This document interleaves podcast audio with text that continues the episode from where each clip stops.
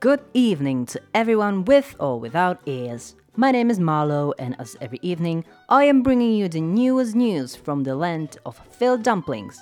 No, not the Chinese ones. The borders might be closed, but my mouth remains open, and so here we go with the freshly squeezed gossip from the Střechovicki forest. An inscription appeared on my door this morning. I personally don't mind being called a zaprodaný plantážník, but I certainly don't think my mother would appreciate seeing it should she come for a visit. Not that I am awaiting her anytime soon. And not that she wouldn't find other things to complain about. On that note, I would like to take this opportunity to ask the Melusine that decided to nest in my chimney to please have mercy on me and leave. The drought is giving me terrible, terrible headaches, and I ran out of nails to put through my foot to outdo the pain. The doll in my pantry still sits on the potatoes, though I threw in a carrot or two and she doesn't seem to mind. She doesn't say much, but she laughs at my jokes a lot. I am gladly reporting that the blueberries in our little valley finally got ripe. A little late, you might think, but what is time in a quiet, lonely forest?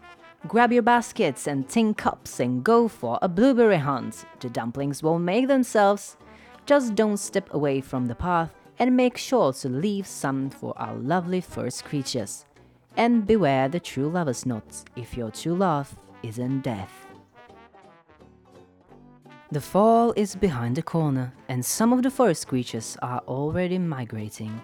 I will miss them, the birds, the fish, the kudibals. The forest won't be the same without them.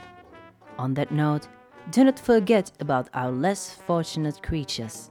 If you find a strangely looking root in the middle of your path, don't move it away. How else are they supposed to get you? It's time for a public announcement. Ježibaba from the Night Crossroad would like to once again remind everyone to stop mistaking her for her eastern cousin and stop calling her Baba Yaga.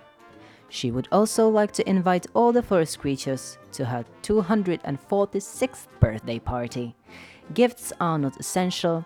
What is important is that everyone has a great time. You are encouraged to bring any musical instrument, but she strongly urges you to leave any French horns at home. You know who she's talking about. No need to bring snacks. The buffet is on her. To which the association adds Come only in couples or small groups and don't let any of your companions leave your eyesight. Do not, at any circumstances, bring children along. Remember, we are your eyes, you are our feet. And now, ladies and gentlemen, and all in between, the message you all have surely been waiting for. Oh, yes, the rumors are true. My dear friends, we have a newcomer to our forest. From now on, the Půlnoční Tůňka, or the Midnight Pond for those who don't speak fluent Czech, won't be a refuge only for the beavers and curious arms. But from this day, yes, you have guessed it, our forest has its own Hastrman, so what are you waiting for? Whip out all the old broken shoes you've been keeping for the bad times. This green gentleman is here to satisfy all your footwear needs by day and drown all your annoying mothers in law by night. And now for the morning meditation.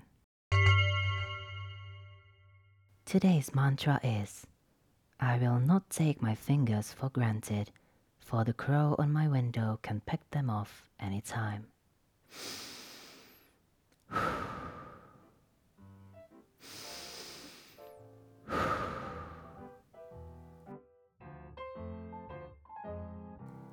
Good night, Střechovice.